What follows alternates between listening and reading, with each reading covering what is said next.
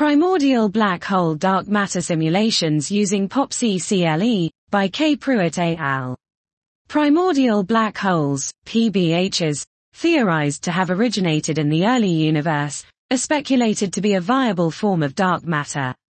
If they exist, they should be detectable through photometric and astrometric signals resulting from gravitational microlensing of stars in the Milky Way. Population Synthesis for Compact Object Lensing Events, or PopSyCLE, is a simulation code that enables users to simulate microlensing surveys, and is the first of its kind to include both photometric and astrometric microlensing effects, which are important for potential PBH detection and characterization.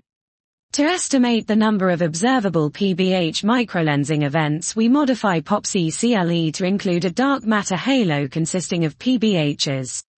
We detail our PBH population model, and demonstrate our PopSyCLE plus PBH results through simulations of the OGLE IV and Roman microlensing surveys.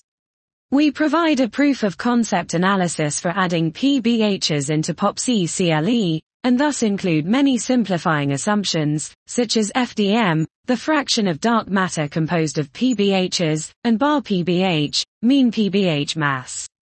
Assuming bar PBH equals 30 m sun, we find approximately 4 FDM times as many PBH microlensing events than stellar evolved black hole events, a PBH average peak Einstein crossing time of approximately 89 days, an estimate Roman to detect on the order of 10 cubed FDM PBH microlensing events throughout its planned microlensing survey.